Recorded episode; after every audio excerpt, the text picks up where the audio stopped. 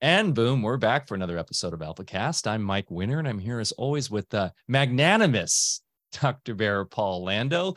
That was the word I was trying to say off the top of my head uh, last episode, Bear. Uh, so you've been practicing. That's a tongue twister.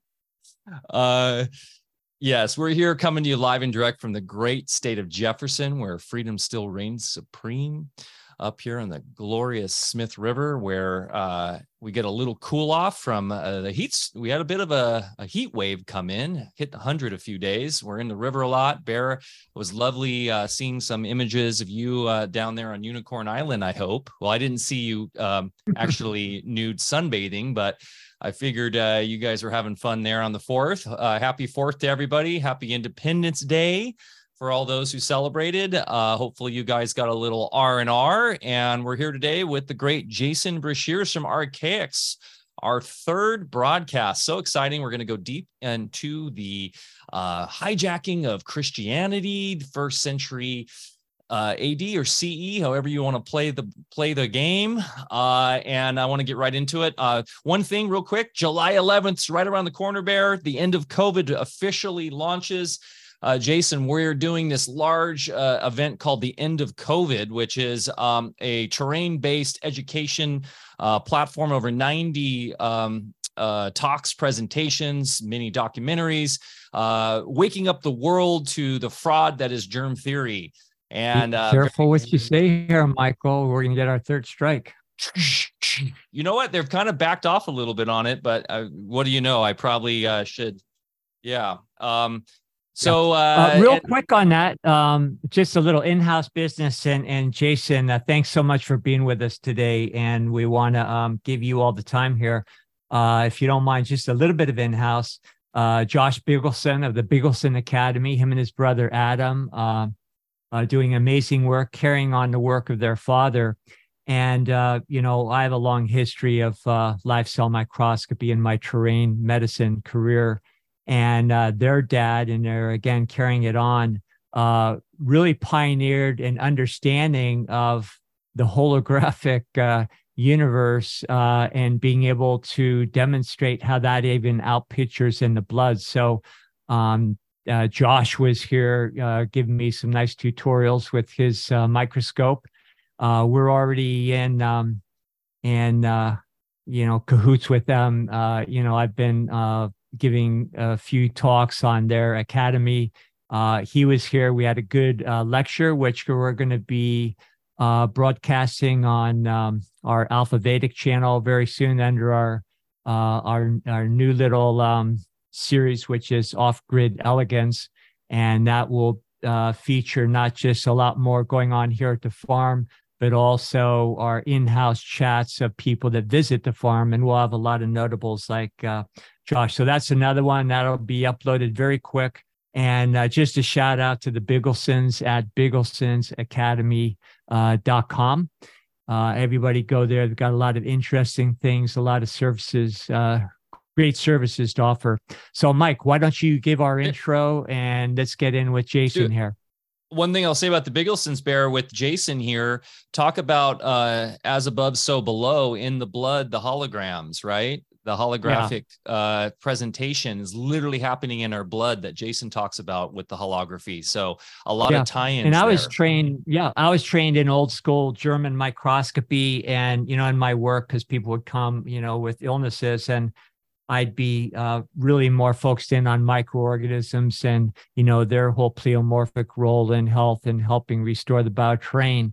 And then again, the Bigelsens uh, took it to another level uh, with what you're referring to, Michael, and it's more in alignment with where I've gone since my career days, which is the you know the alchemical perspective, uh, as above, so below, as you state. So let's get it started. Beautiful. Yes, very excited for today's chat. Uh, has Christianity been hijacked? Why were Matthew, Mark, Luke, and John, the alleged authors of the Synoptic Gospels, never mentioned until 125 years after the events that these writers depict? Were any of them actual members of Jesus's chosen 12? Are the Gospels allegory, Vatican subterfuge, or the authentic word of Old Testament deity? Quote, come to know what is in front of you, and that which is hidden from you will be made clear to you. For there is nothing hidden that will not become manifest. The Nazarene.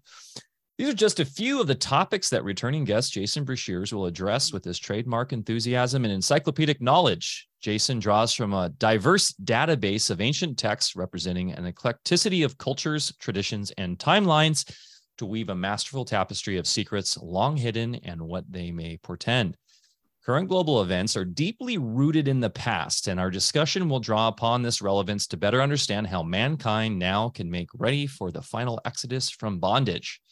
For those new to Jason's work, familiarize yourself with his foundational research and concepts introduced in Alfacast episodes.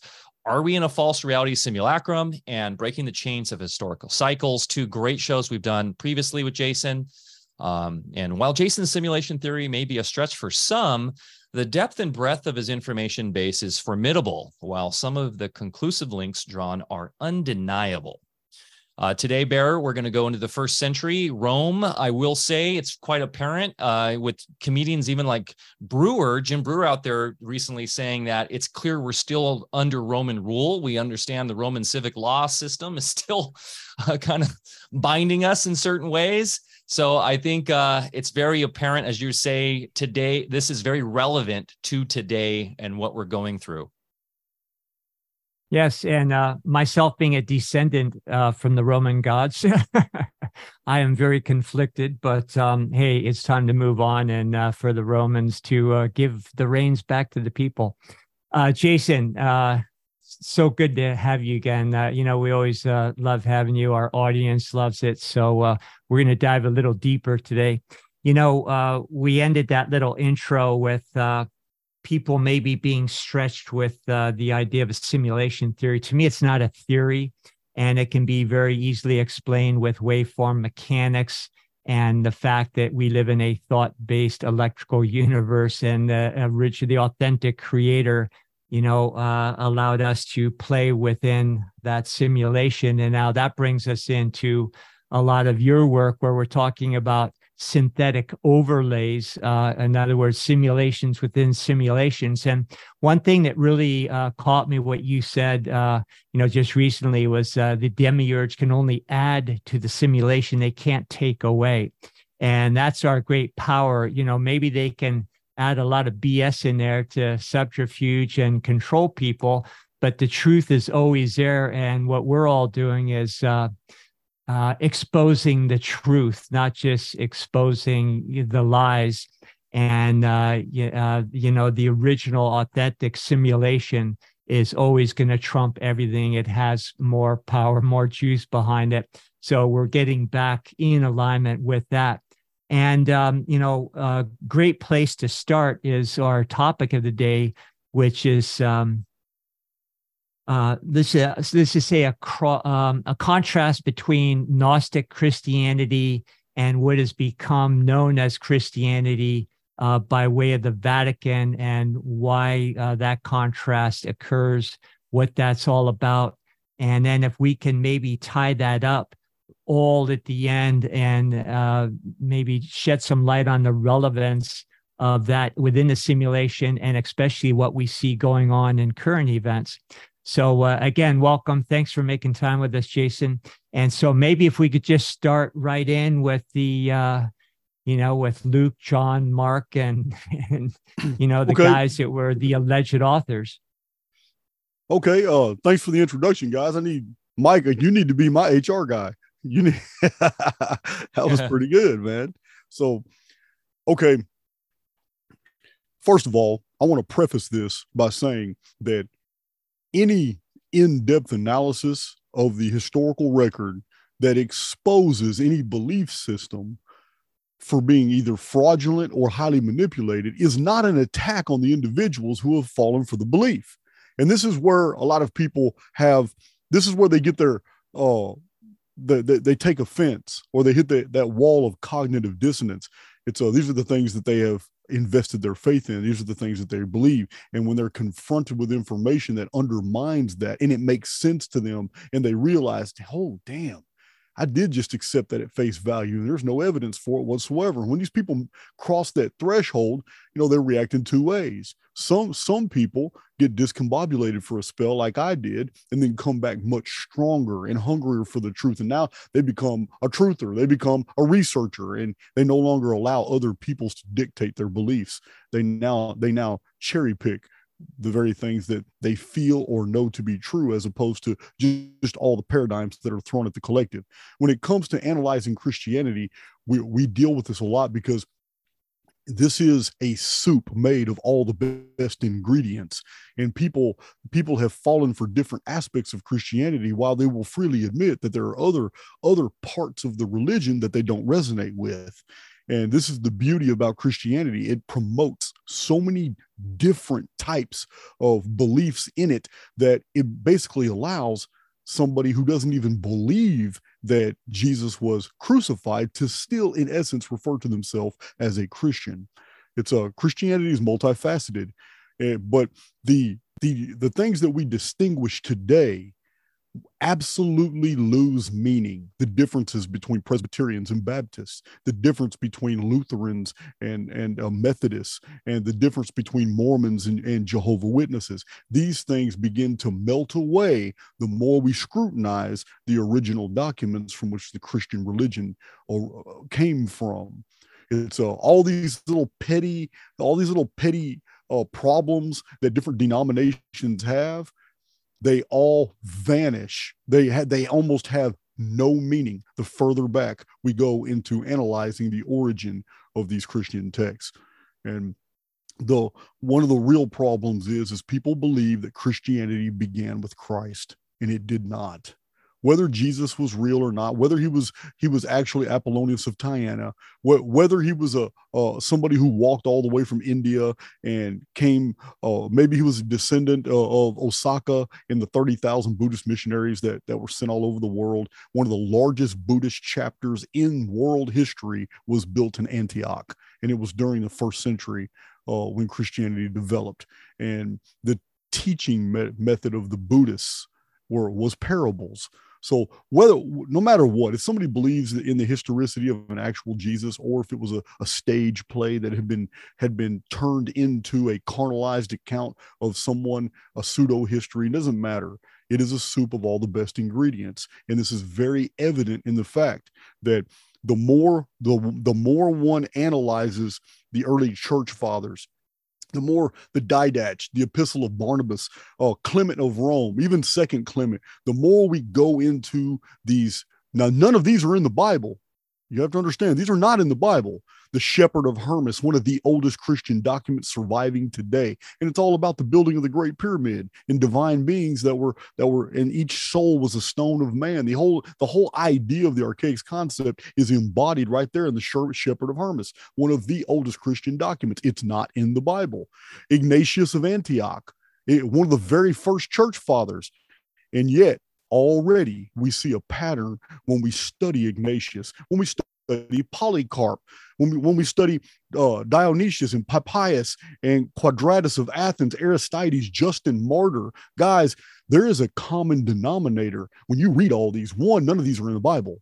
And two, church administration was already set in stone when these men released their works. These are the oldest Christian doctrines, and it's already said who the presbyters are, who the deacons are, uh, who the pastors are, uh, who the evangelists are. It's already set in stone. And they speak as if, in these texts, they speak as if this is a carryover from a much more ancient order, as if a new faith appeared and was put over a pre existing system that was already well organized, a church based system. So this is something I've never discussed on my own channel. Even my dark scriptures playlist, I don't really go into these details. I just go into the I go into the the bibliographic citations of all these ancient authors who knew that this was a lie from the very beginning.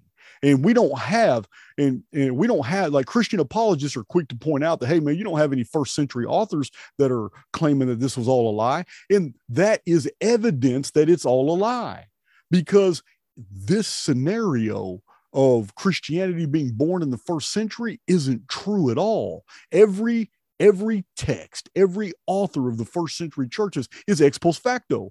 We have absolutely no references from the historical record that any of these texts were real or existed. They only became real after the Council of Nicaea. They only took on substance after the church ratified these as historical documents.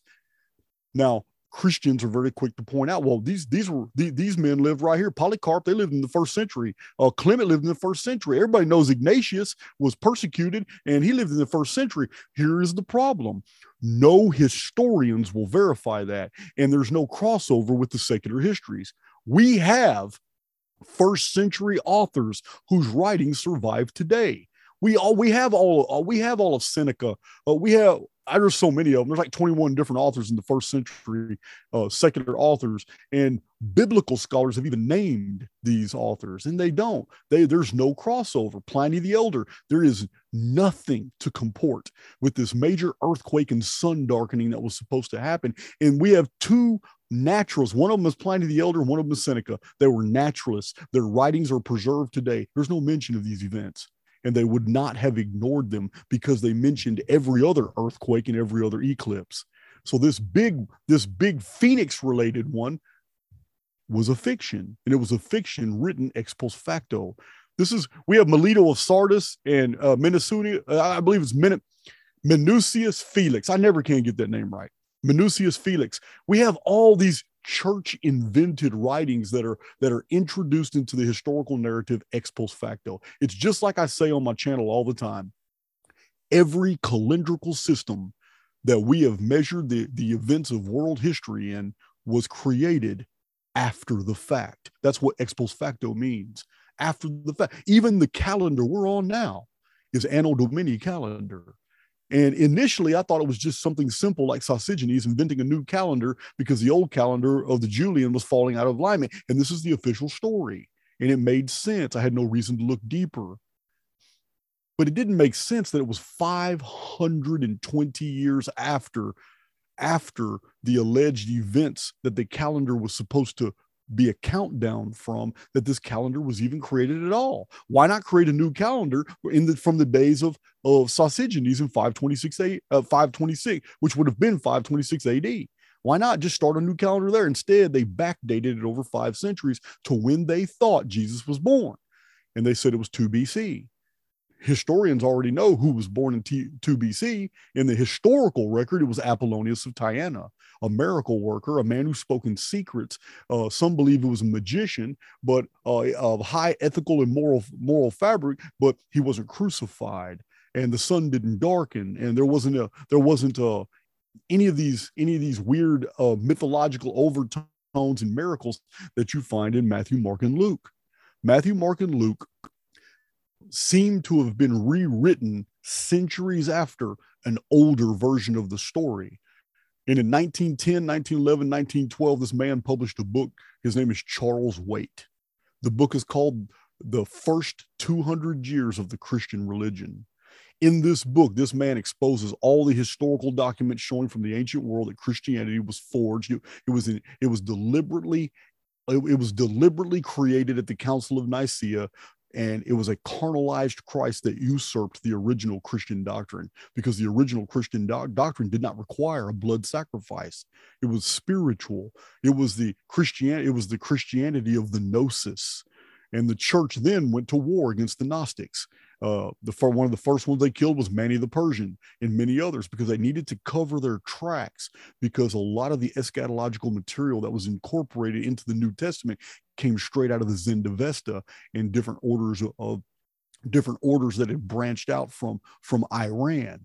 So we have these early writers like Irenaeus and and Theophilus, and there's so many there's so many early church fathers but the problem is, is the more you research the church fathers, they are all promoting a very fixed church hierarchy that we know could not never have existed in the days of Jesus because he was totally against that. He was totally, absolutely in his own teachings, he was against putting all this together and and, and formalizing, and, and it just wasn't it wasn't the teachings of Jesus.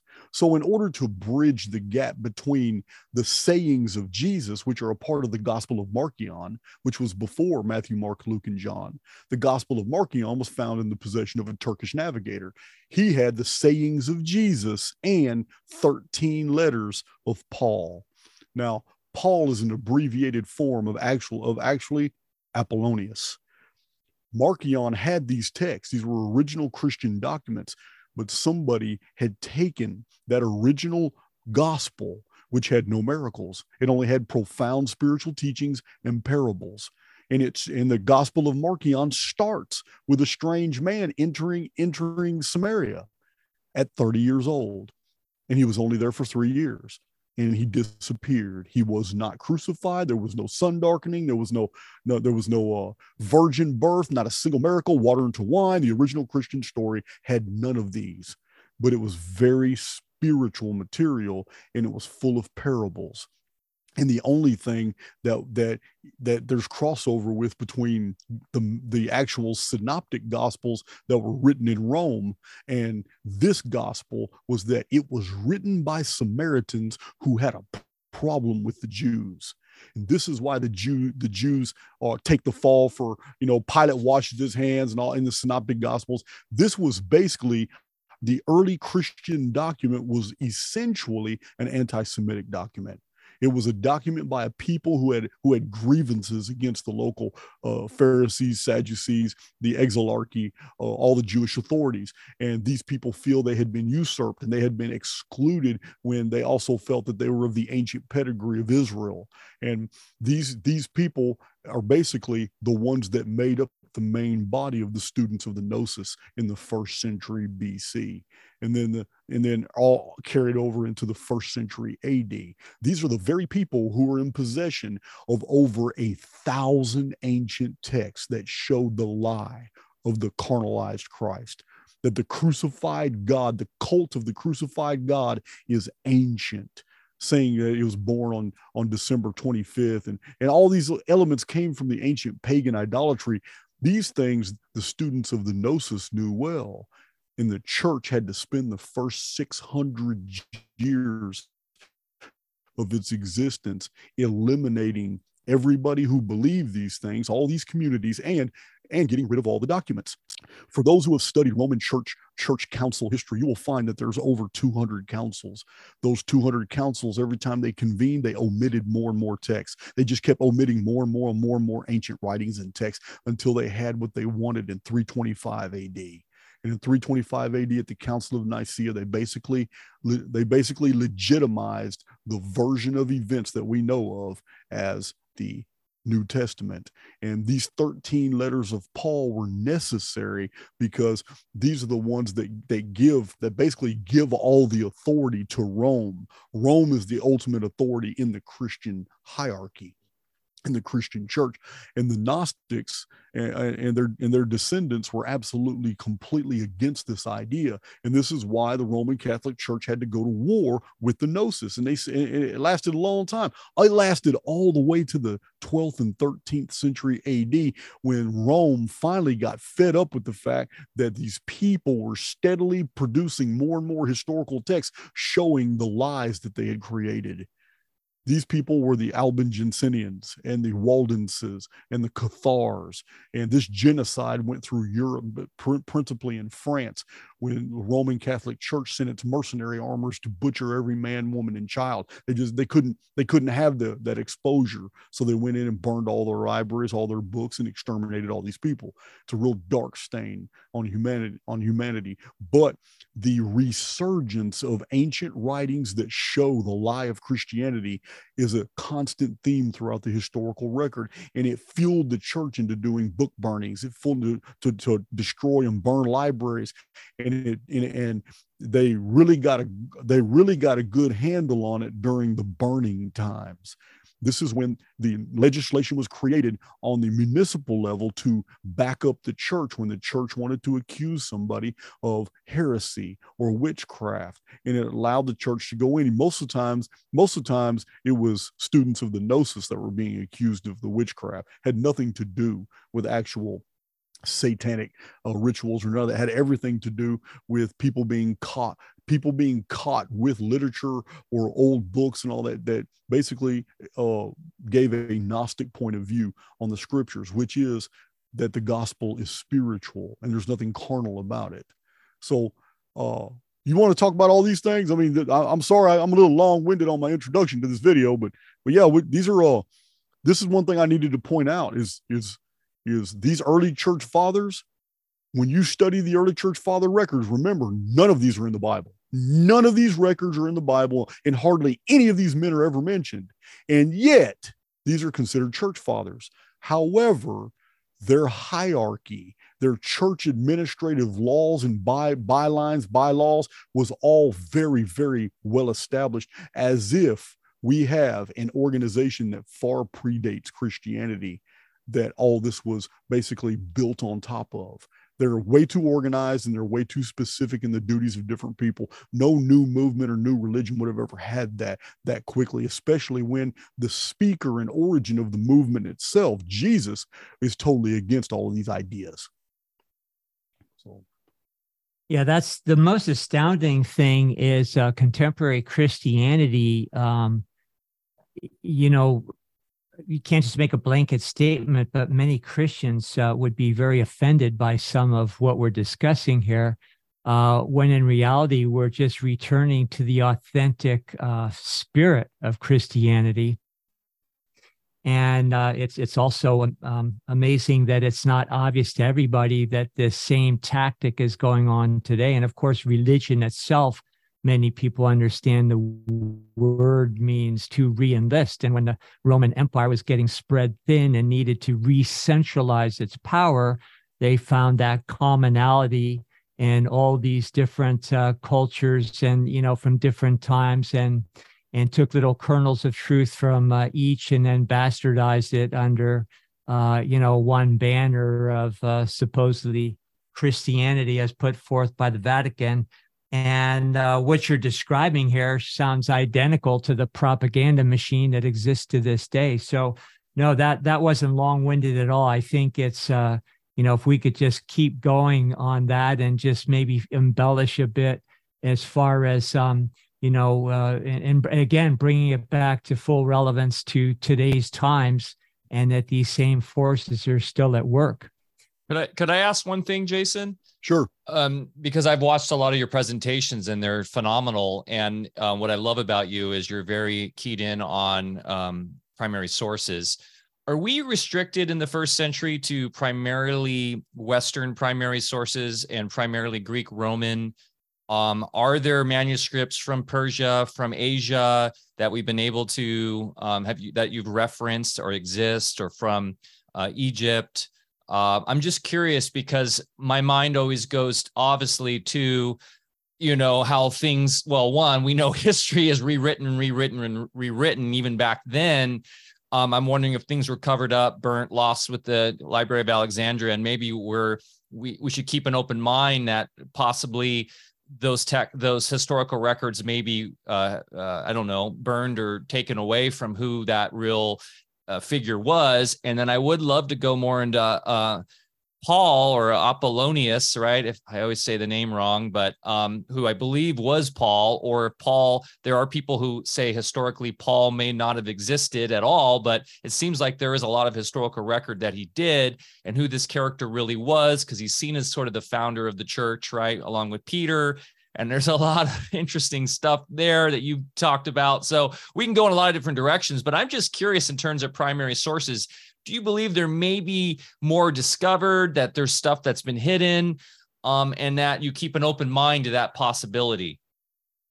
Well, yeah. I mean, in the Western world, we have Pliny the Younger, uh, not Pliny the Elder. He died in, in Mount Vesuvius, uh, 79 AD.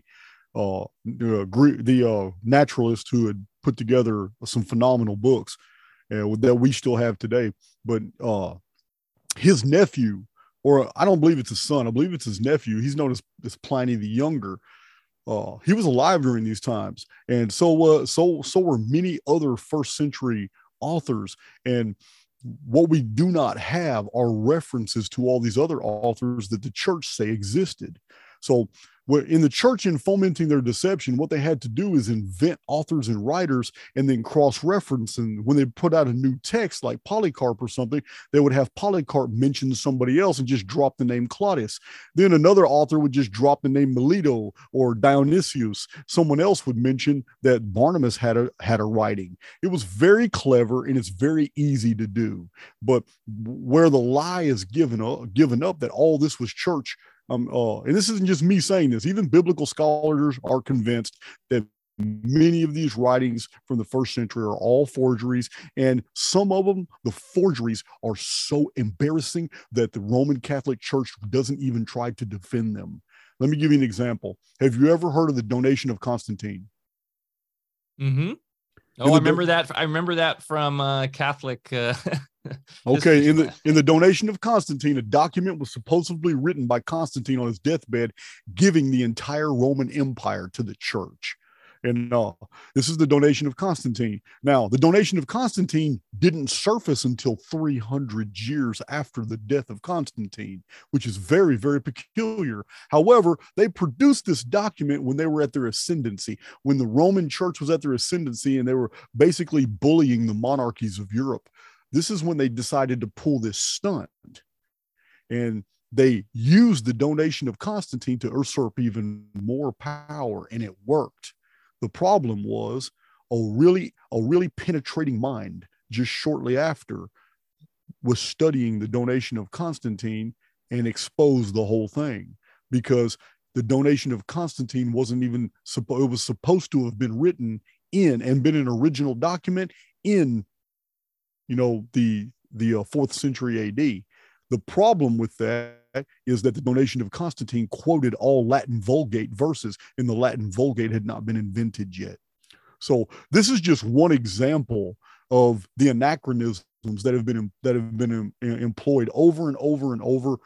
Writings have been found, and it's been obvious that syntactical errors from the 11th, 12th, and 13th, 13th century were introduced into texts that would have never had those errors if those texts were really written in the first, second, and third centuries. Latin has changed fundamentally over time, and those changes are found in these texts, but but they would have never been in the original text. And this is why many historians know, like the like the testimony of Pontius Pilate before before the Senate and uh, Pontius Pilate, the Gospel of Pilate. All these are forged records, are absolutely untrue. Uh, all the mentioning of Dionysius, the Areopagite, and how the, the creator was destroying the world when his son was hanging on the cross, and all these were, fic- fictions.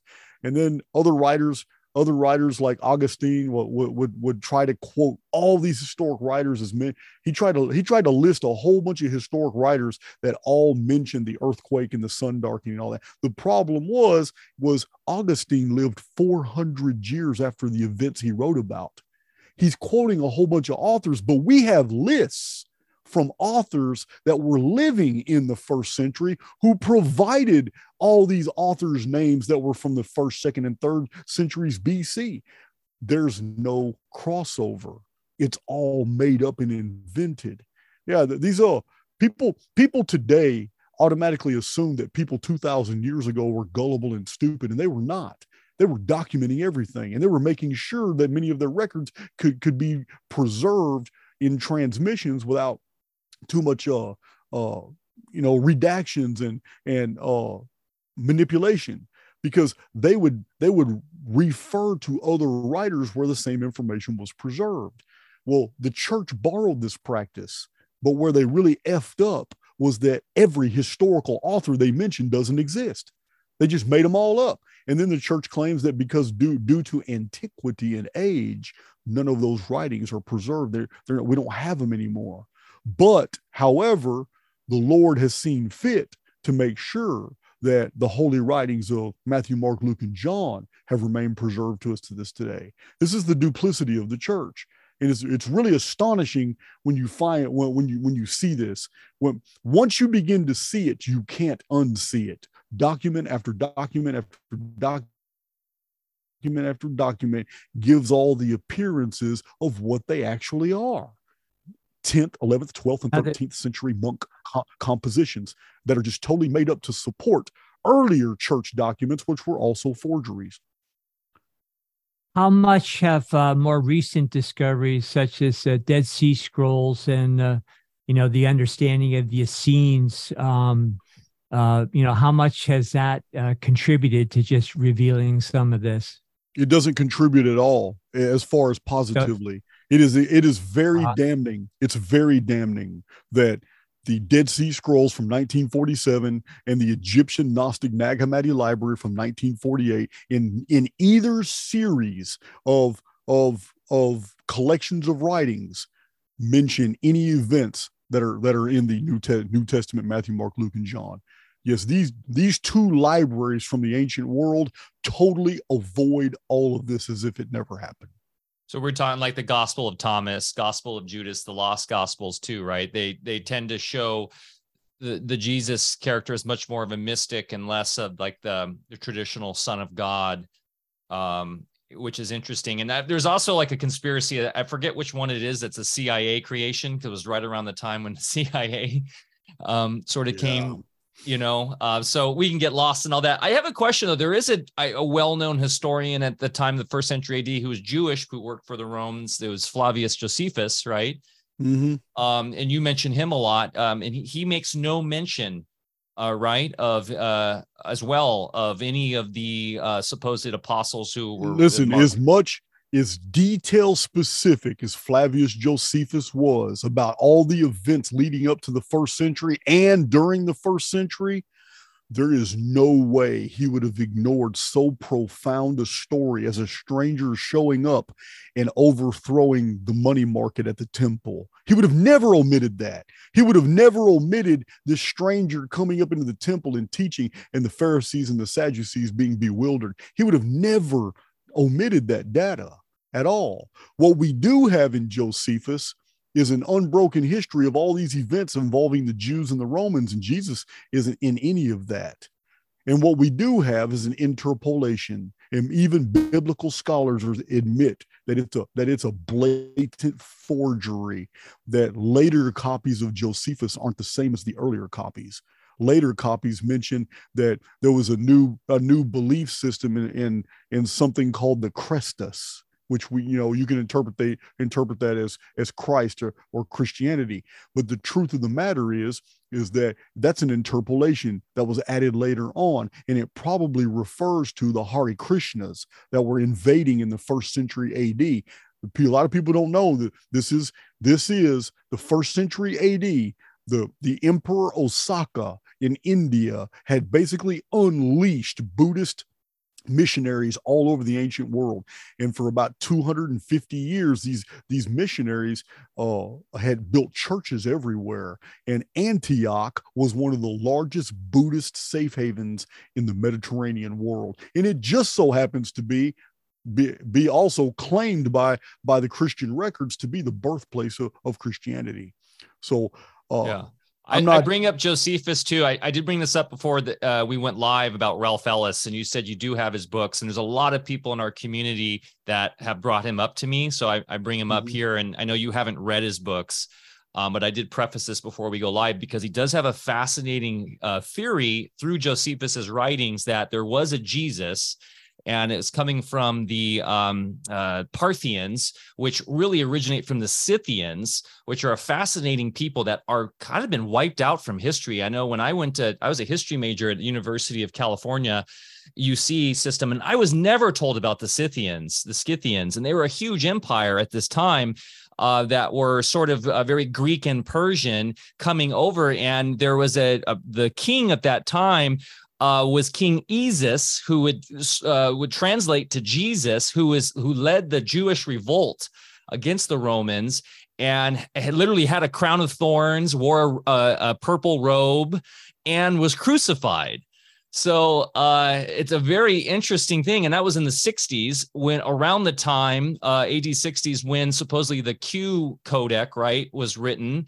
So there are a lot of interesting parallels about a real historic figure there and there is even the um, oh gosh, I I had in my notes somewhere. I did a little. I don't usually do any research before our chats because I knew you were coming on. I did the Palmyra triad triad carving, triad carving of that first century that shows the the, the the the king, this king, and he looks just like Jesus, long hair, the same crown, everything. So really interesting. And maybe the Romans are just from taking all this stuff, smashing it all together, and making this, you know, this uh, whole narrative around it to um, you know a couple hundred years later uh, to um, you know create this mythos well what you're describing to me this the scythians the, listen this this was the great people known by the, all the other civilizations as the Saka.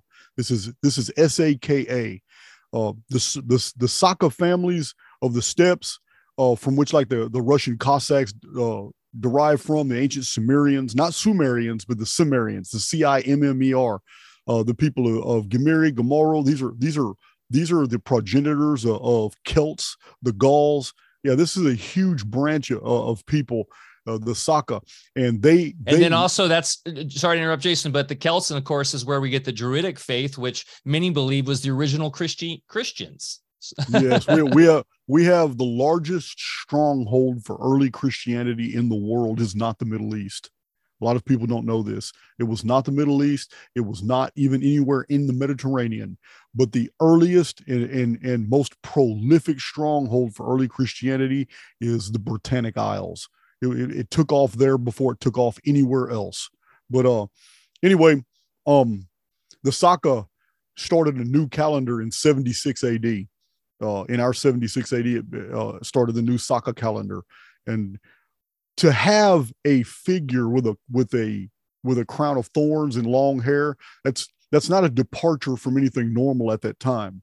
Uh, the crown of thorns is an interesting deal, and that's probably where where the early church got their idea to to put it. But taking taking some historical details from Apollonius of Tyana and then merging them then with a with a Saka king uh, who are a, a throne. All these elements. This is how this is how the greatest fictions are perpetuated because they will always have an admixture of facts to throw to muddle muddy the waters. So I'm on board 100% with the the story of Jesus being an amalgamation of all the best parts. But I am convinced by by virtue of my own studies, and I like to quote like Kersey Graves, the 16 crucified saviors before Christ. I love to quote Acharya S.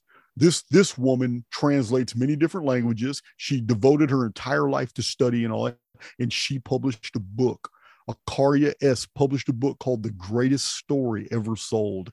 And it is absolutely packed with historical citations showing you exactly how they invented the Christian religion and how it took 300 years for them to do it and how it took them a thousand years to, to basically do away with all naysayers to the point where it became acceptable. But uh, these two books are fantastic. Uh, and there's more. There's don't get me wrong. There's more than that. I, I in my library I have a whole bunch of them, but but once you see it, you can't unsee it. And the problem with discussing these matters is like you like you just mentioned, is just people become triggered because they think it's a they take it as a personal attack when it's not. It doesn't matter. It doesn't. It, it doesn't change my opinion of somebody if I find out they have fallen for a paradigm that was very cleverly put out for them to fall for. So uh, it, it's just uh, where where I where I become opinionated toward people is one if you don't want to look at the the facts and, and and make up your own opinion instead of just being told what the truth is, and two if you see enough facts and you still cling cling to error, then I'm just gonna have to let you go. You're somebody I just can't be around. But uh, it's uh but as far as source materials and, and, these parent sources and all that, you asked about India and Tibet and all. We do have traditions. I don't know what they are. Uh, I have read the material, but there are Tibetan stories of a holy man that left the east and went to the west. And in those stories, he came back. And when he came back, he had told these stories of that of what he experienced in the Middle East. And when he came back, he started the, the the I think it's called the Nestorian Church. Uh, you know, it's just it's just the opposite of what we've we've been told in the West. But in the West, it was a man. It was a, in the Western traditions, it was a stranger that entered into the Jewish community and rocked the boat. in the in the Gnostic versions and in the Samaritan version, it's it was a Samaritan. It was a, someone who lived in the Greek Decapolis. Um, the 10 the 10 greek cities of northern exact it's a, it's the exact location of ancient israel i'm not talking about the jews i'm not talking about judea I'm talking about ancient Israel was located right there in northern Palestine. These are the, these people were all deported in 745 to 721 BC, and they disappeared. And they became many many many peoples, and the the the migration routes, the the the who they became is a subject matter for another video but this is the lost 10 tribes of Israel. And even Jewish scholars today have written, and I've quoted them in my materials, Jewish scholars today have even quoted that the 10 tribes of Israel are here. They are living among us today. They are, they're spread across, they're spread, they're spread abroad, you know, across the face of the world right now. Well, which was prophesied for them to do. They would do it through captivity. And this one people that you're referring to, the branch of the Saka people, are descended from these people. And so we have a we have these Eastern traditions that tell the same story, but from an Eastern perspective. So it seems that Christianity is a descendant of both Buddhism and maybe Neoplatonism that was that was washed in with a, a lot of the gnosis. Listen, they couldn't ignore the gnosis, and the reason they couldn't was because the fourth gospel is a Gnostic document. It's not like Matthew, Mark, and Luke. There are almost no crossover between Matthew, Mark, and Luke and the fourth gospel, which is the Gospel of John. As a matter of fact, biblical scholars have identified a whole list of variances and differences between John's depiction of events and the and the and the events of Matthew, Mark, and Luke, which all come from two sources. There was an original source, the Q document, the Quell document. This was the original source, and there were the sayings of Jesus. This original document and the sayings of Jesus were put together to produce the book of Mark. Then the book of Mark was used to write Matthew, again, referring back to this Q document. Then Luke was put together using all the prior documents and some creative license.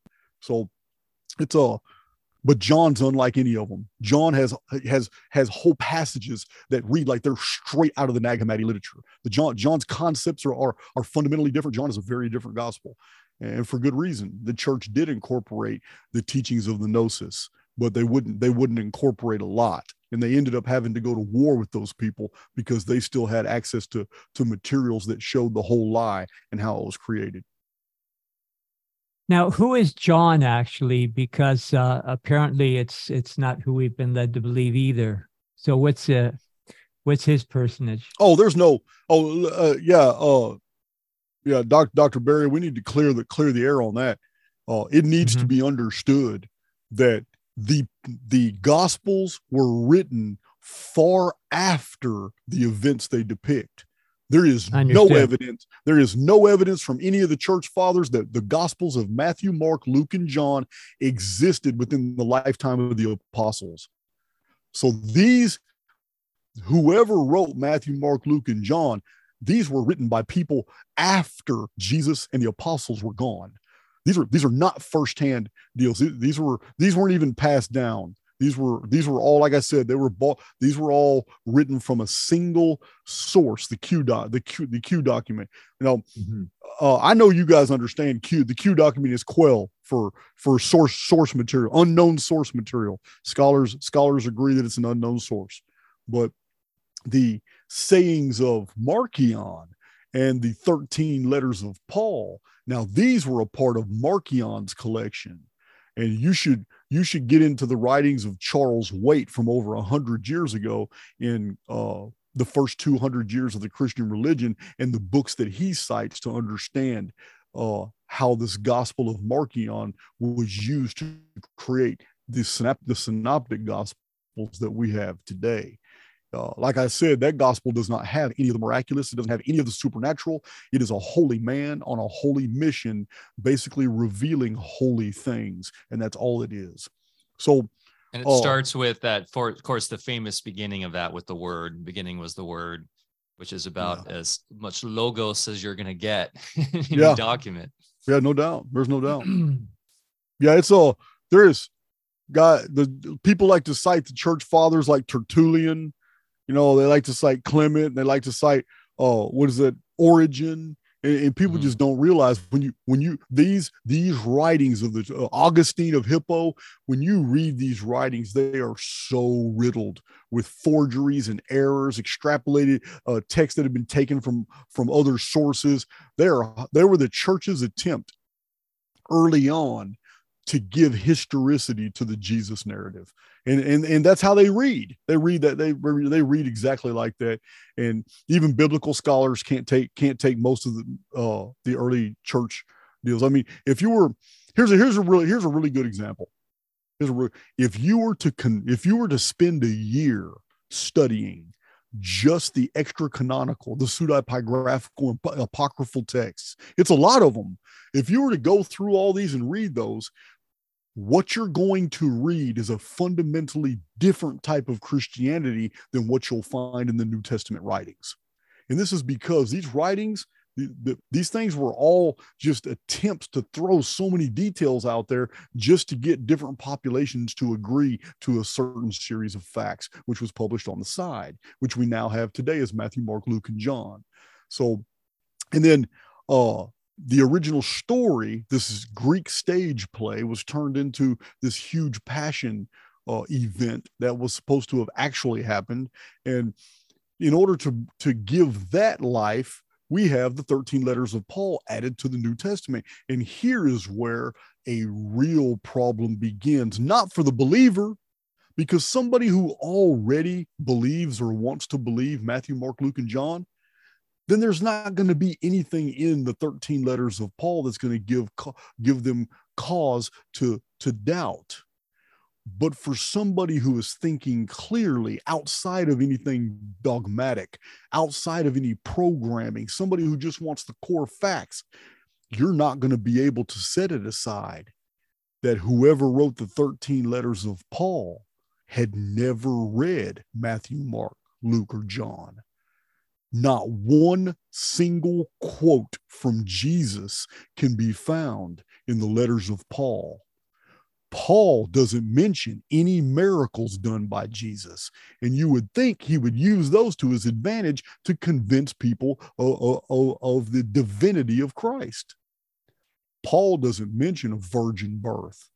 Paul doesn't mention almost anything at all supernatural about Jesus's doings. To Paul, Christianity was not about Jesus. It was about Christ and Him crucified and the daily crucifixion that your soul needs to go through in its in its ongoing purge for for whatever reasons. It's a it's a it's a really weird sensation that comes over you when you start reading the 13 letters of Paul and you try to associate what you're reading with Matthew, Mark, Luke, and John because there's a gulf between them. If they're not, whoever wrote Matthew, Mark, Luke, and John had no had nothing to do with writing the 13 letters of Paul. And whoever this, whoever these, the whoever wrote the 13 letters of Paul had never known the existence of the books Matthew, Mark, Luke, and John. These gospels were unknown to this individual. And that's well, the earliest Christians, the earliest Christians, so it was about um, understanding and embodying spirit. And of course, uh, what the Vatican did was to bring us into a lot of mental details to divide everybody along those lines and to confuse. And it's the same exact tactic used today with uh, what people consider science. Rather than understanding the design of our entire realm, how it functions, and as above so below how we are each in our bodies representations of that larger function. Uh, we're all arguing about you know how things uh, you know really cause this or that and and just you know one big subterfuge. So it, it's the same old game. So uh, there's another uh, gentleman you introduced um, uh, what was his name? Theodoret uh, about 430 ad and what was his role as far as covering up some of the early authentic teachings um, you know to make way for the four gospels? Well these were these were um, all all these all these church writers they're agents of rome. They are just like the person that the Sosigenes who who invented the ad calendar. The ad calendar was designed to hide the phoenix timeline the phoenix calendar I have a video. I have a video showing that because I it blew my mind when I when I discovered these details from an old book where the church admits that they knew of a 552 year cycle and they needed the public not to know about it, and that the 552 year cycle, which is a phoenix a phoenix cycle, it's 138 times four, that it had completely destroyed the world. it's called the Justinian plague period when Ju- Justin when uh, Emperor Justinian and Theodora were ruling were ruling uh, uh, Byzantine and uh, the Eastern Orthodox Roman Empire. So we had this series of destructions that started in 522 with the appearance of Phoenix, and and, and they carried out 25 years.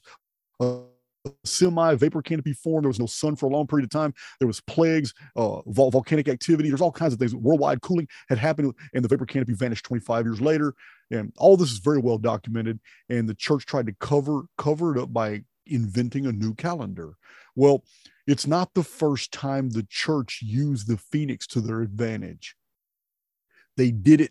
They did it when they wrote ex post facto these gospels. In, included an event where the sun turned dark for a long period of time, not an eclipse. Three hours is not an eclipse. So the sun, the sun turned dark, and there's a massive earthquake.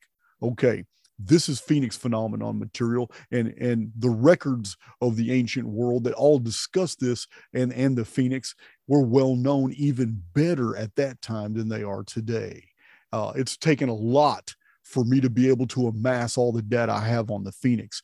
But I can only imagine how much more it would have meant to those people back then to learn that, oh my God, he must have been Jesus. He must have been the Son of God. If the if there was an earthquake at the same time the sun goes out, because we know from our own histories, every time that happened, a great man either died or was born. This is the Phoenix history.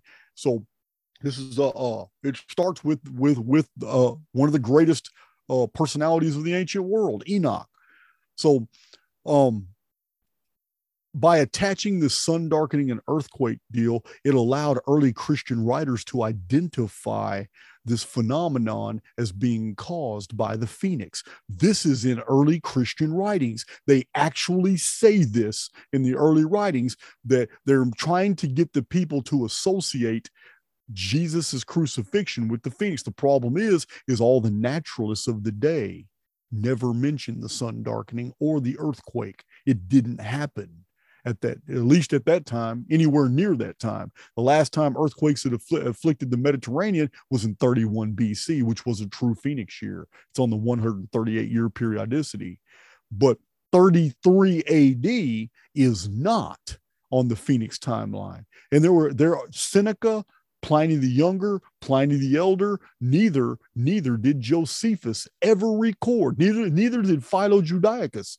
None of these men, Tatian, uh, uh, there's so many. None of these men. Tertullian was alive. None of these men. Oh, so was Tacitus. They none of them mentioned the earthquake in the in the in the uh, deal. It didn't happen. It was invented by the church, and they want and the church wanted the people to associate Jesus with the phoenix. But all this was written three centuries ex post facto after the events. And this is why the early Christian early Christian writers didn't know hardly any of these details because the whole story and all the miracles hadn't even been invented yet. Yeah, a lot of the early church fathers don't know anything about the miracles of Jesus. These were introduced later. This is why Paul never mentioned miracles of Jesus, never mentioned miracles, never mentioned the sun darkening, never mentioned the earthquake, turning water into wine. Paul never mentioned any of these things. They were unknown to them because the church didn't invent them till later. So, how do we tie all this back up to uh, present time here and what's going? You know, and we're, uh, you know, with our first few talks, we're talking about the demiurge and the uh, overlay simulation. Um, so, where do we stand today, and uh, what do you see transpiring? Well, I'm a Christianity as a control system isn't really necessary uh, like it has been for for the past 15 centuries. It's just there's so many different control systems that are more effective now. It's uh the only the only way I can see it's still going to be exploited. It's not going to be exploited by the church now. It's not going to be exploited by Rome.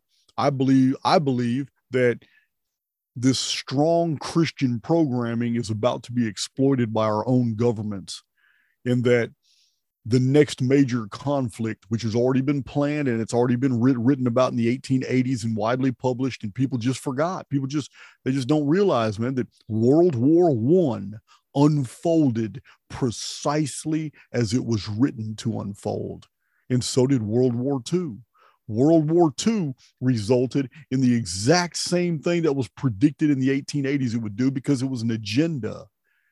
World War III was also written about in the 1800s. And it's going to happen the exact same way.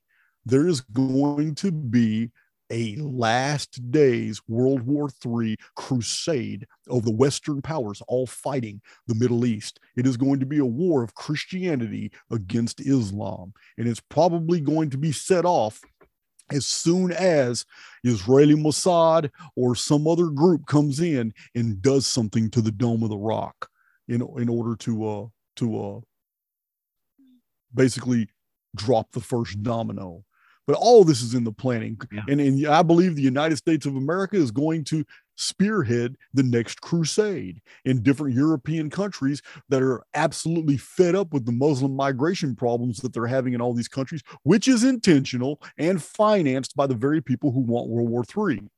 So it's a this is where I believe my, that this that this narrative of Christianity is dangerous because people who yeah, believe my, that they are mm. allied to God will follow you anywhere if you're going to fight God's battles, and that's dangerous. Yeah, the the tactic seems apparent that you know you push the pendulum in one direction, we've gone so far left, uh, you know, to the extreme that now you get the backlash, and now the Christians will actually, and, and I use that term loosely, but uh, will actually be used to you know go to the other extreme and do exactly what you're saying, and be used by the far right and it's called course, being it's uh, called being groomed. Yeah, exactly. I will say though that there, um, you know, I I know what you're referencing too, right? In terms of the first and second war documents in the 1800s. That are you referencing the Masonic leader? Um, we talked about him, I think, on the last yeah. Alfacast. Well, there's a guy named Mazzulli. Uh, Ma, uh his name, Maz, I can't remember Mazzulli. He's an Italian. He was Italian uh, mafia dude. Yeah, he's Italian mafia dude. In fact, the acronym mafia comes from his name, yeah. uh, and, and, it comes from his ideology, which was to burn, was to burn, kill, deceive, all that stuff like that. It's in Italian, the the acronym. But he and Albert Pike had a dialogue yeah, where, where they outlined where they outlined all three world wars and the when the first two the first two have unfolded precisely as planned so uh, i'm pretty i'm pretty sure that the third one will too I will say this though, Jason, there weren't errants uh, apparent as there are now. Uh, I believe that if we take into consideration how the simulation is a construct from uh, both individual consciousness and the reality tunnel set forth there, and then the collective consciousness, we do, I believe, have the ability to reshape it especially if there is a benefactor coming down uh, again or is involved more and more so, whether that be a certain I don't know, high profile figure or not. Um, there is are certainly ones popping up left and right right now. Some would say maybe that's RFK Jr. Some would say he's a total controlled op. I don't know, but there. What's his message? His message is, you know, the typical message you get from the outsider coming in trying to take on the presidency: bring all the troops home. Uh, war is not the answer. We got to get out of the Ukraine, et cetera, et cetera. So it is interesting. Like I'm a half glass full kind of guy. Like I do see that there is an awakening happening right now. People are waking up to all of this nonsense and don't want to be a part of it anymore. People are opting out, and people are quite frankly exhausted by it all. I said this on a recent Alfacast. People just want to like start a farm, plant food, get away from it all, are tired of the cultural nonsense, are tired of the dialectic, tired of what the news is saying, and just want to be left alone and get back to being real, you know, living men and women again. in your community you're seeing explosion in your growth right like could you would you be open to that that the errants can change the coding right of the simulation and can affect that what albert pike and what i call these black magicians are trying to create because they understand how the rules work and they're trying to force feed the simulation according to their agenda uh, and now it seems like we've got a lot more people awake to it i would i would like to believe that I will be honest that I'm critical. And the reason I'm critical is because the dynamic operative that I have perceived is that you and I and Barry, our communities can merge. We can merge with other truther communities. We can all, and I believe that we can change our world. But the world is on a fixed program. And uh, that's why I'm, I'm critical. I do believe 100% what you're saying as applied as applied to all of those who are actively doing that. But as far as the overworld that we're experiencing, I believe that the collective will still suffer the designs of the elite because they're not participating. As the as we go back to the, Jesus, one quote I'll let you speak. Fair one as we go back to the to the Nazarene Jesus, um, uh, be of what is it now? Be of the world, not in it. Now I'm going to misquote it, but that that point is yeah. right. Is like being your own master and not being so in tune with all the narrative around you and controlling your own reality. And I think that's what the Gnostics were really all about. Um, go ahead, Bear. Sorry. No, I, I was just going to say that a lot of the teachings of the mystics have always referred to this time as um, for those who will be left. So I, I, it wouldn't surprise me at all if many people succumb, but um, isn't it really a matter of choice? And as as you said, Jason, um, you know they can only add to the simulation. They can't really take away. So i i still believe the original design was truth. And if you just define truth it's basically light. And uh you know so i i guess uh maybe a question in that is this artificial edifice that's um you know maybe an overlay whatever you want to call it a, a simulation of its own um is it serving a useful purpose uh, to allow people to make that choice? And um, and and as I've heard you even say, which I kind of uh, believe that the folks that are making the choice to not fall for the fear will just simply vanish someday from this uh, synthetic overlay. And that, uh, however, others will be um, trapped, you know, within the simulation. Listen, I got a, I, ha- I have a, I have a very good answer for this, and my answer is literally quoting the New Testament itself. So this, I understand there's a dichotomy here. It's also, it's also oxymoronic that I would sit here and criticize the provenance of the New Testament writings and yet still rely on it as an authority. Does this seem like a paradox to you?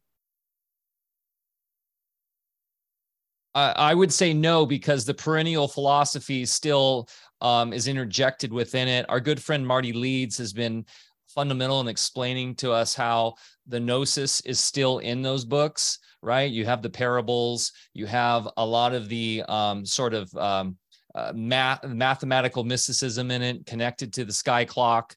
Okay, well, uh, and let me continue bodies. then. Yeah. Then let me continue to answer Barry, uh, Barry's question.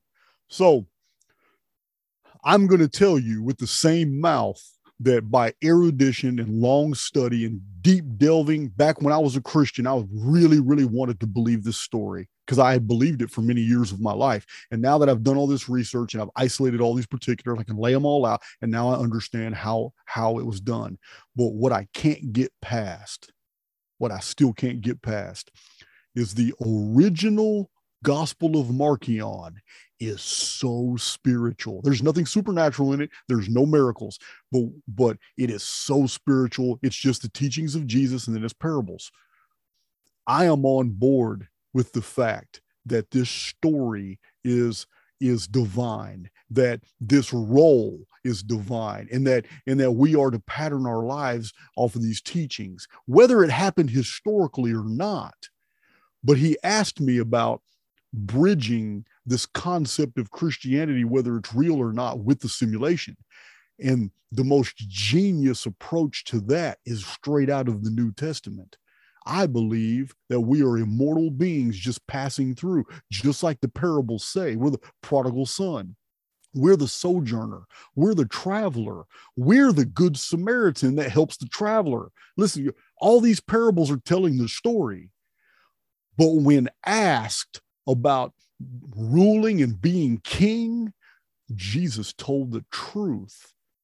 And here's where the simulation lies we're in a construct, and Jesus recognized that because they wanted him to to take on his mantle. They wanted him to lead. They wanted him to be king. They wanted him to take on the very authority that they knew he had by, by the way he spoke. But he answered, My kingdom is not of this world.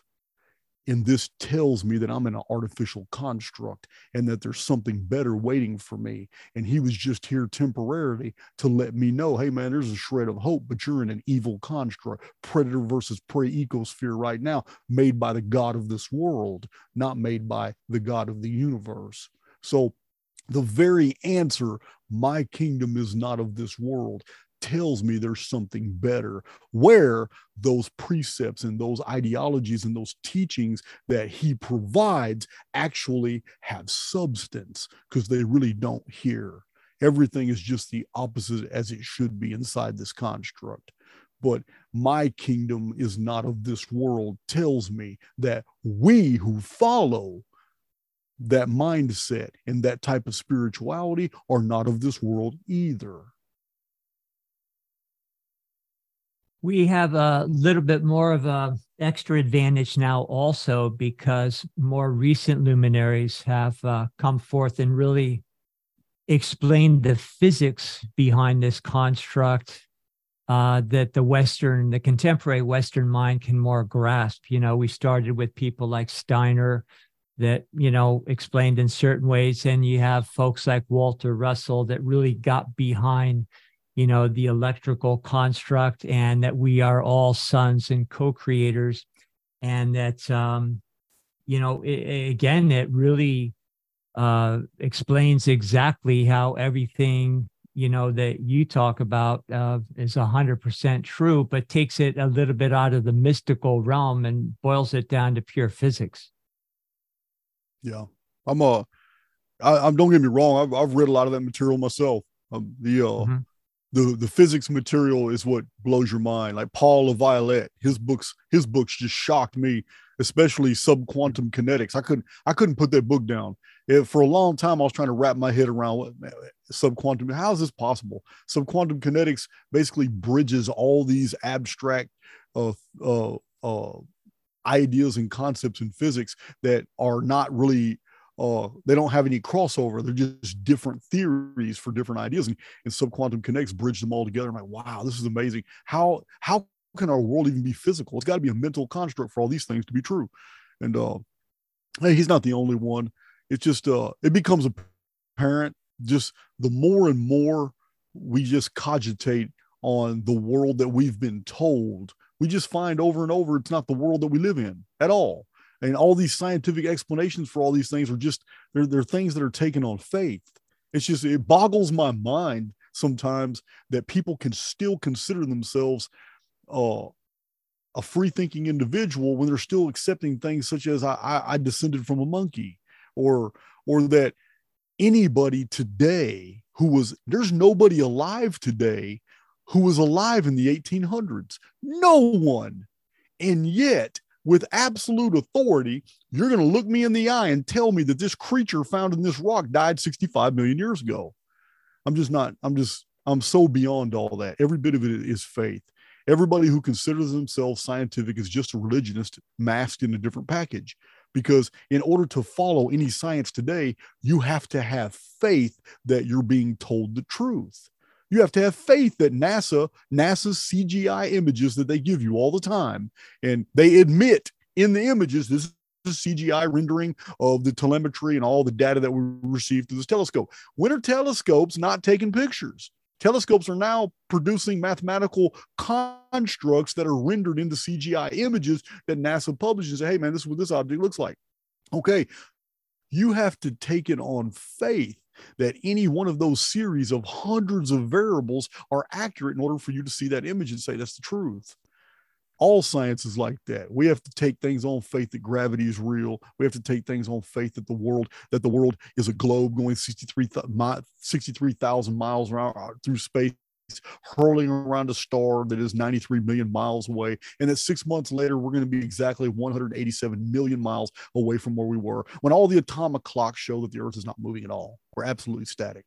I mean, every single thing that we learn today is, is basically taken on faith because science is supposed to be about direct observation and analysis, but that's not what's happening. It never has been. Every bit of the scientific model is also demonstrations of faith because in order to produce a new theory it's always based on set perimeters that have been established in the past past and they're all just taken on faith. So this this is why i don't criticize my christian brothers and sisters. I'm one of them i just don't believe it literally happened but to me spiritually it doesn't matter. But the the difference you know people people really want to lean on well i'm a christian man. I know this is right and this is wrong and yet you criticize the scientists when both of you are exercising your discretion to believe things you have not observed nor can you prove. So, from the scientific perspective and from the religious perspective, they're both equally guilty. It's faith. You've accepted these things to be true, you don't know them to be true. And that's why we call scientism. And it's also, you know, the proof is uh, just like uh, during the Roman times, uh, the, the, the great works in true science, starting back from the early alchemists all the way up to people like Walter Russell, they never find their works in universities. You know, when I was going through all my medical training, it was all the scientism. And, uh, you know, if we're true, uh, taught the true science, then we would uh, appreciate the hermetic concepts of know yourself and you'll know the universe because it's one functional realm. We're all microcosms of the same thing and also it prevents us uh, from escaping or making our final exodus from the you know from the simulation in the first place. So yeah uh, so here we are full circle but the cat's out of the bag and i'm an optimist.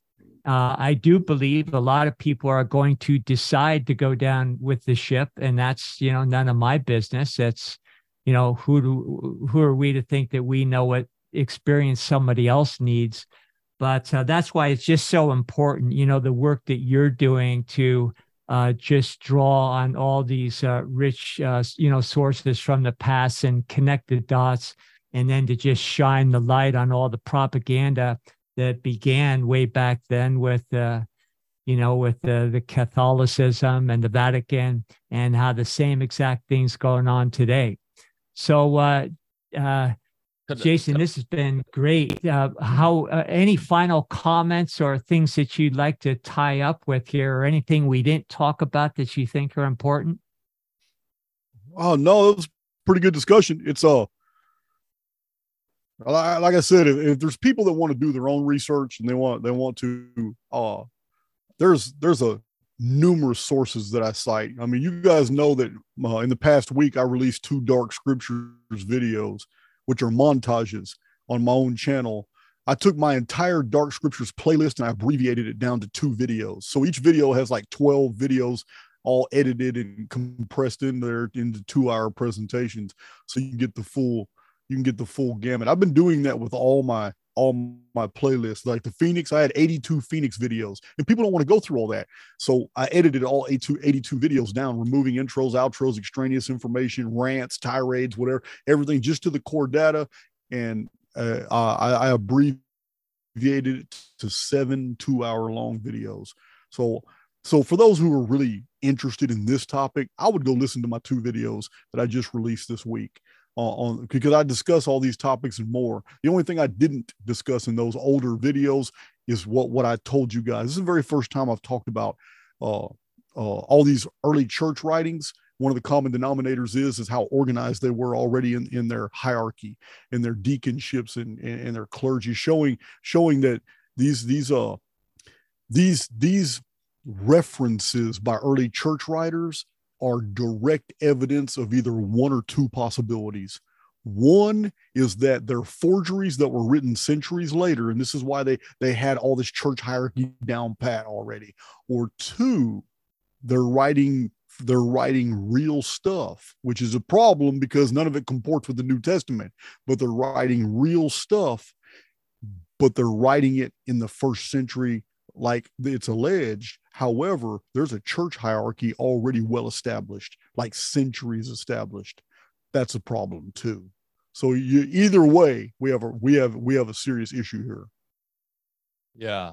And I think that also the great takeaway though is that they are spiritual texts through and through, and there is a, as you said, a divine sort of um, thorough thorough put or a, a, message coming out of that that we can still take.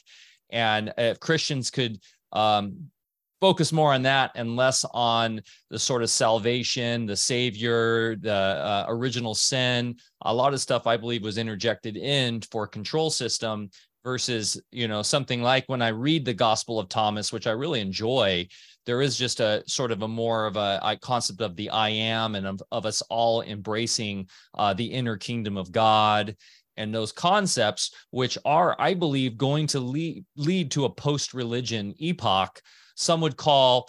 I did want to bring this up real quick because I don't know if we touched on this a little bit, but the Yugas cycles, and I know your history and your um, calendar, your calendar breakdowns sort of don't go back thou, you know hundreds of thousands of years right you go back to what the actual texts can provide us and so many say that I believe it's like the Kali Yuga, which is like the Iron Age. It's the age we've been going through of the predator prey class is coming to an end in 2025.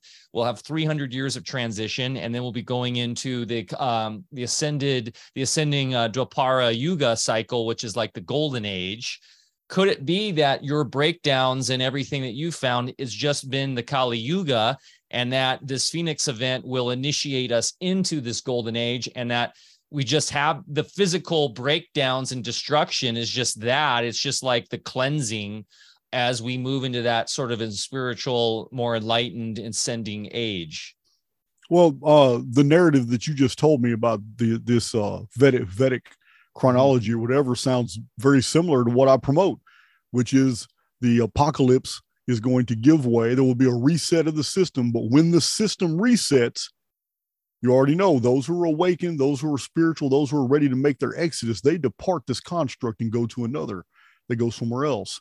But those who are still in love with the world, with, with the with the, those who have embraced the world, those who have signed the contract, those who are not ready, they get recycled back. But the recycling goes all the way back to the beginning of this program. This Simulacrum program begins in a golden age, and then it and then history all begins again. Then it begins to turn into a Kali Yuga age. Then there's a great cataclysm, and all this to me is a historical program that plays over and over and over and over with slight. Just like uh, Alan Vaughan said, history repeats itself, but with variations. It's the same thing. Uh, the AI system running this whole simulacrum this time has learned many things and it can change on the next one. But yeah i agree with that chronology. I just i just see it a different way. I see it as a system reboot. It, everybody goes back to the beginning.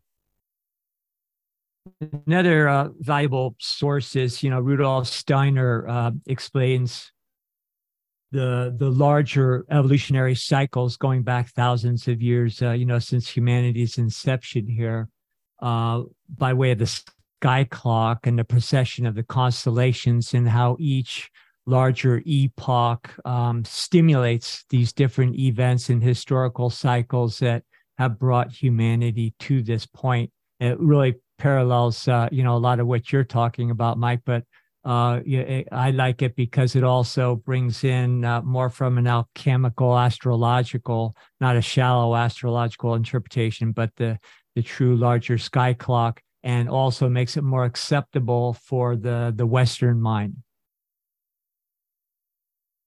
Love it. Hey guys this has been for what it's worth. Yeah um been such a great conversation. Uh, i really appreciate both of you. The chat has been on fire and been very positive. And i you know the takeaway i always get from your stuff jason is uh, we are empowered to be control of our own journey here. We have our own, as you say, our own reality tunnel, right? That we are um, directing. And uh, what's exciting about that is it gets us away from the victim mentality. Uh, that I think a lot of people, when they first hear simulation and they first hear no, you know, this Gnostic um, mentality, uh, they go right to the pop Gnostic stuff and the demiurge controlling us, and we're all victims. But really, that is not your message, right? I'd love for you to just end on this because that's the one of the bigger things we get. Oh, you're bringing on Jason uh, from Archaix. We're all in the simulation. We're all screwed. You know, uh, we have no control over our lives, and that's not your yeah. message at all. Well, they're getting that from my trolls. My troll, my trolls are try to try to control my narrative all the time. They don't get that from my channel. I don't. I don't get a lot of detractors that actually go to my channel and listen. I get most of my detractors are the ones that follow troll channels. So they get triggered when they hear I'm coming on on with somebody's group or something. But that's fine. That's fine. That's to that's to be expected. This is a war. And I don't mind I don't mind being a participant. So it's uh but my message is that we're living in two different realities at the same time and that the victim the victim mentality is a part of the constructive it's dungeon programming and people very easily fall into this rut in their lives and they begin to live the victim they begin to act like it and they modify their own their own uh, behavior to comport with a victim status, whether they know it or not. Most of it's unconscious. This feedback loop is created, and the construct incessantly feeds more experiences into your life to justify your belief that you're a victim. My message is that the awakened individual, this highly individualized soul, is existing in a totally different reality, can create its own insular reality and modify the conditions of its existence because this is a field. It's only perceived as a world. And when you start understanding that you have the power for field construction, you can introduce feedback loops that will bring you the very circumstances that you want to experience. It's just the opposite of dungeon programming, but this requires you to be the architect and for you you to allow the construct to build for you. The rest of the world are chasing carrots. They think they have to build all the things to bring the to bring these things into their reality, and this is where these psychoses set in. This, this is where all this this depression sits in people move and work and they and they and, and they expend all this energy but the very act of really desperately trying to accomplish something only pushes it away. So yeah this is a, that's my message. We are co-creators.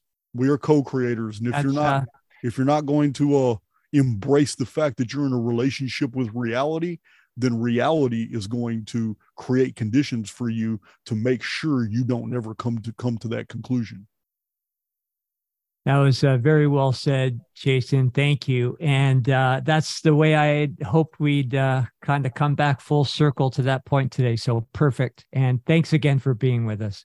Awesome. Love you guys. Hey, Jason. Love you, man. Love and, you uh, too. Go support Jason, archaix.com. That's A R C H A I X.com. And also archaix.tv for his content that's not on LooshTube uh, because you never know when it all goes away on that platform. So, well, I'm, eh, hey, it's uh, there's two reasons for that. One of them, I got a lot of videos on there, and I've got contributors like like you guys aren't on there, but I got other other channels that have had videos deleted, and and shoot, they're, coming to archaix.tv and putting their stuff up there. I'm free to talk about what I want to. I got people on there on my Healing Underground section. I got people that are really into homeopathic stuff you can't talk about. The pharmaceutical companies will attack you. So I got a lot of good things happening on archaix.tv It's awesome, but it is also a backup because I'm telling you now, the day YouTube cancels my channel, if that ever happens, I, I will the next day I'm going to have hundreds of videos uploaded to archaix.tv. So it is it's a backup, and in, in this world, it's necessary evil.